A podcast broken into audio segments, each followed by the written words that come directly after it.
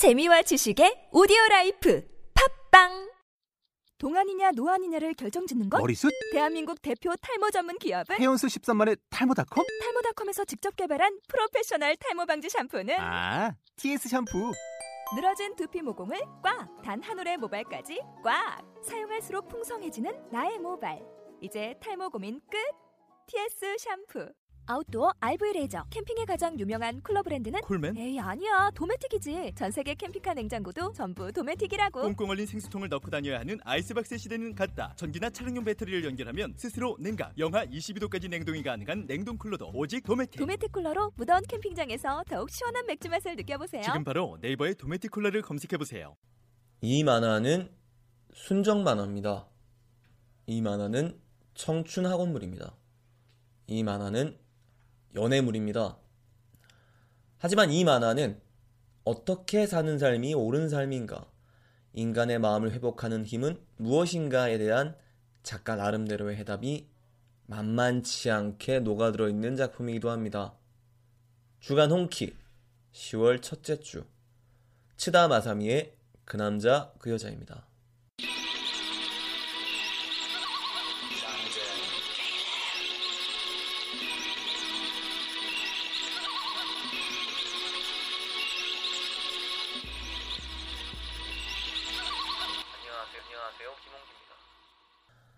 안녕하세요. 글쓰고 진행하는 김홍기입니다.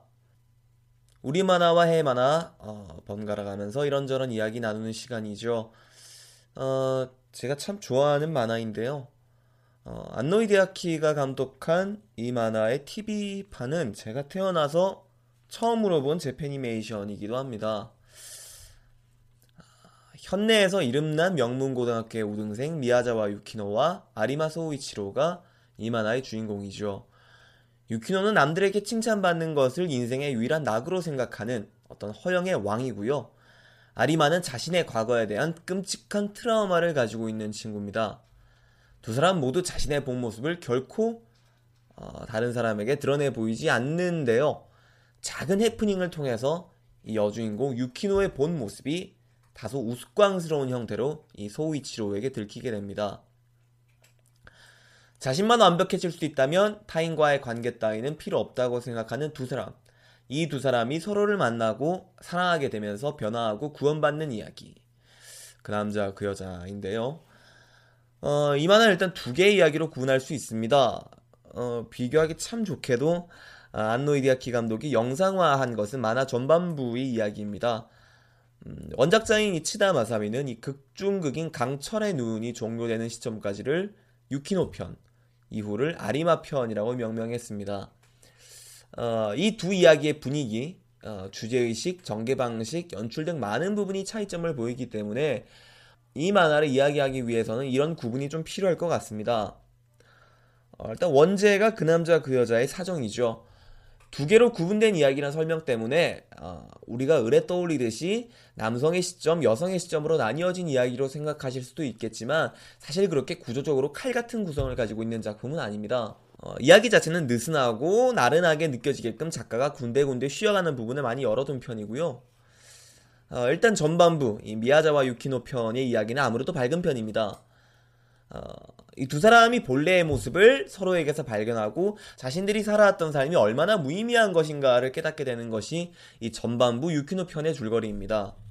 어, 여자 주인공 미야자와 유키노는 어, 순정만의 여자 주인공으로서는 참 기념비적인 캐릭터죠.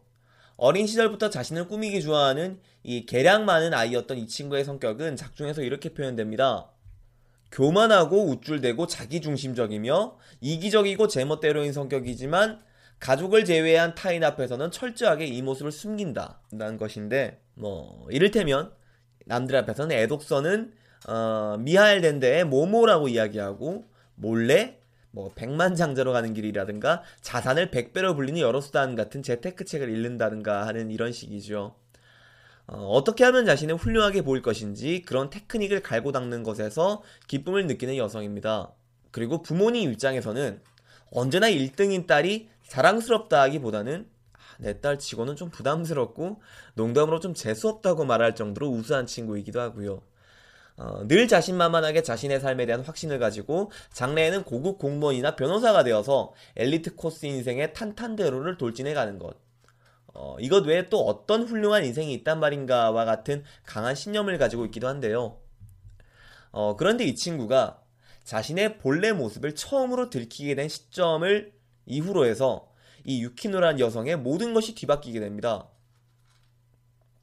처음으로 친구를 사귀게 되고 세상에는 공부 외에 다른 여러 어떤 재능이 얼마든지 있다는 것을 깨닫게 되고 미래를 담보 잡혀서 현재를 살아나가는 자신의 모습이 얼마나 어리석은 것이었는지를 알게 되죠. 이 과정에서 학급 친구들에게 따돌림을 당한다던가 어, 처음으로 성적이 떨어져서 부모님이 학교에 불려온다던가 어, 이런 에피소드들이 이어지는데 보통의 학창시절 어, 에는 너무나 흔해 빠진 사건들이지만 이 유키노란 여성에게는 모든 것이 처음입니다. 이 작가의 진가도 여기서 드러나는데요. 어, 이 만화 그 남자 그 여자의 어, 전반부 유키노 편에 나오는 에피소드는 하나같이 지나치다 싶을 정도로 일상적입니다. 아기자기합니다. 그런데 시종일관 흥미진진하게 이어집니다. 이거는 순전히 연출력이라고 생각되는데요. 작품을 가만히 뜯어보면은 여고생들의 대단치 않은 일과 혹은 가정의 소소한 일상을 위트있게 풀어낸 솜씨가 실로 대단합니다. 작품의 큰 맥을 잃지 않는 선에서 작가는 이런 위트를 능수능란하게 활용하면서 내용을 전개해 나가는데요. 이것이 일부의 주제의식, 과연 가치 있는 삶의 방식은 어떤 것인가와 맞물려서 주인공 유키노가 잊고 혹은 모르고 살았던 것이 얼마나 많았는지에 대한 진중한 울림으로 다가옵니다. 이런 작가의 위트는 이 안노 히데아키 감독에 의해서 영상화되면서 다소 과격하다 싶을 정도의 리듬감을 얻게 되는데요. 어, 애니메이션만 보셨던 분들이 의외로 굉장히 많은 부분이 사실 원작자의 손에서 이미 빚어졌다는 것을 이 코믹스판을 보시면서 깨닫게 되는 것 같습니다. 자, 그런데 일부 이 유키노와 소이치로가 진정한 자신을 찾아내는 과정 속에서 남자 주인공인 소이치로가 자신에게는 이 과정이 그다지 녹록하지 않음을 느끼게 됩니다. 생모에게 학대당하고 버림받으면서 가문의 수치로서 성장한 자신의 유년기의 상처가 단순한 정서적인 환기만으로는 회복하기 힘든 성질의 그런 트라우마였기 때문입니다. 여자 주인공 유키노에게 강한 집착을 느끼고 자신 안에 깃든 소유욕과 과격한 기질을 발견하게 되면서 이 아리마 소이치로는 자신은 유키노처럼 일상 속에 자연스럽게 녹아들 수 없는 종류의 인간이라고 어, 스스로 규정을 짓게 됩니다. 함께 변화하자, 껍데기를 함께 벗어버리자라고 사실은 맹세했지만 실은 이 아리마 소이치로는 여자친구 유키노에게 강한 질투심과 소유욕을 동시에 느끼고 있었던 것이죠. 소이치로는 그녀의 몸과 마음을 모두 가진 이후에도 과거와 현실의 정신적 장애에서 끝내 벗어나지 못합니다. 그리고 마음속에서 여자친구인 유키노를 마음속에서는 포기해버립니다. 그리고 그 이후로는 그녀 곁에 있고 싶다는 미련을 버리지 못한 채 나이스한 남친을 연기하기로 결심합니다. 이 이 부인 후반부의 이야기는 이 아리마 소이치로의 이 삼 년간의 연기의 연장선에서 시작되는 이야기죠. 초반 수학여행편과 주변 인물들의 사이드 스토리를 지나서 어느새 고교 졸업반이 된 두 사람의 새로운 이야기는 제가 일전에 다루었던 만화 나나를 연상시킬 정도로 어두워집니다. 그 남자 그 여자의 일부가 이 가치 있는 삶과 행복에 대한 작가 나름의 결론이었다면 이 부는 인간의 마음에 대한 진지한 탐구입니다. 일부에서 보여주었던 고교 청춘물 분위기는 좀처럼 찾아보기 힘들게 돼버리고 아리마 가문의 깊게 새겨진 비극, 어둠의 이야기가 작품 전반을 뒤덮습니다. 독자들에게 더욱 충격적으로 다가오는 것은 이 일부의 소소한 일상적 에피소드와 사건들로 변화하면서 진정한 나를 사람들에게 꺼내놓을 수 있게 된 것은 미야자와 유키노 한 사람이었을 뿐 사실 아리마 소이치로의 마음속 어둠은 그녀 때문에 더욱 명확하게 그 실체가 드러났다는 것이죠. 소소한 위트는 사라지고 굵직한 인간 드라마만 남은 이 그 남자 그 여자 이 부의 전개는 보는 이로 하여금 안타깝게 합니다. 아리마 일족에 대한 끝모를 적개심, 어떤 복수심이 이 소이치로를 몰아붙이면서 유키노와의 관계를 엉망으로 만들어버리죠. 이것을 회복하고 아리마 소이치로가 과거의 트라우마를 극복하며 구원받는 줄거리가 이 그 남자 그 여자 이 부의 스토리인데요. 아무래도 티비 애니메이션으로 이 원작을 기억하시는 분들에게 어, 이 부는 여러모로 당황스러운 파트입니다. 저 역시 안노 히데아키 감독의 리듬감이 몸에 너무나 익숙해져 있는 상태로 이후에 이 원작 코믹스를 봤기 때문에 영상화되지 않은 이후의 스토리들이 다소 불편하게 느껴진 순간도 있었습니다.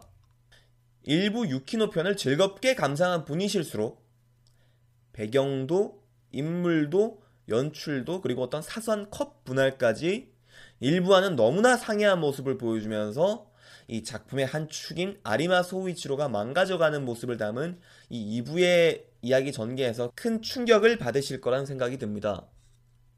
어, 개인적으로는 이 홈 드라마에 가까운 일부의 어떤 소소함에 비해서 일종의 신파라고 느껴지는 어떤 이 부의 극적 전개들이 솔직히 다소 과해 보이는 것도 사실이었습니다.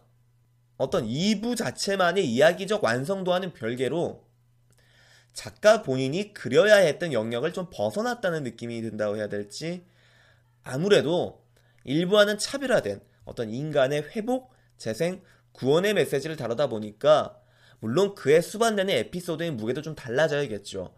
하지만 작품의 큰 완성도로 보았을 때 이 일 부와 이 부, 이 전후 파트의 어떤 좀 심각한 이질감을 어, 칭찬해주긴 좀 힘든 것 같습니다. 그럼에도 그 남자 그 여자 이 부를 펼쳐보면서 어떤 인물들의 정서나 심리를 쫓아가는데 힘이 더 들어가거나 하지는 않습니다. 어, 이것은 작가가 이야기를 억지로 만들기보다는 본인이 창조한 캐릭터에 강한 애착을 가지고 인물들과 상담을 해가면서 대사와 서사를 구성하는 그런 작업 방식을 보여주기 때문으로 보여집니다. 모든 드라마를 다루는 창작자들이 한 번쯤 생각해 볼 만한 메소드라는 생각이 들고요. 제가 방송 도입부에서 말씀드렸다시피 만화 그 남자 그 여자에는 어떻게 사는 삶이 가치 있고 옳은 삶인가, 인간을 구원하는 힘은 대체 무엇인가에 대한 어떤 작가 나름대로의 해답이 살아있다고 말씀드렸습니다. 그런데 이 작가 나름대로의 해답이 많은 사람들의 공감을 이끌어낼 만한, 적어도 한 번쯤은 그런 방향의 사고를 독자로부터 이끌어낼 만한 수준의 결론입니다. 심하게 단순 무식하게 요약하자면 이 만화의 주제는 사람은 사람을 만나기 위해서 태어났고 이 모든 문제를 해결할 수 있는 것은 사랑이다 라는 일반론적으로 들리기까지 하는 그런 테마죠. 하지만 이것은 사실 거의 모든 요소들이 예측 불가능한 어떤 정글 같은 현대사회를 살아가는 어, 지금 현대인 우리에게 결국 맞아, 사실 그거 이상이 뭐가 있겠어 란 어떤 암묵적인 합의를 이끌어내는 그런 명쾌한 명제이기도 합니다. 주간 홍키 시월 첫째 주 치다마사미의 그 남자 그 여자였습니다. 감사합니다. 저는 글쓰고 진행하는 김홍기입니다. 다음 시간에 뵙겠습니다.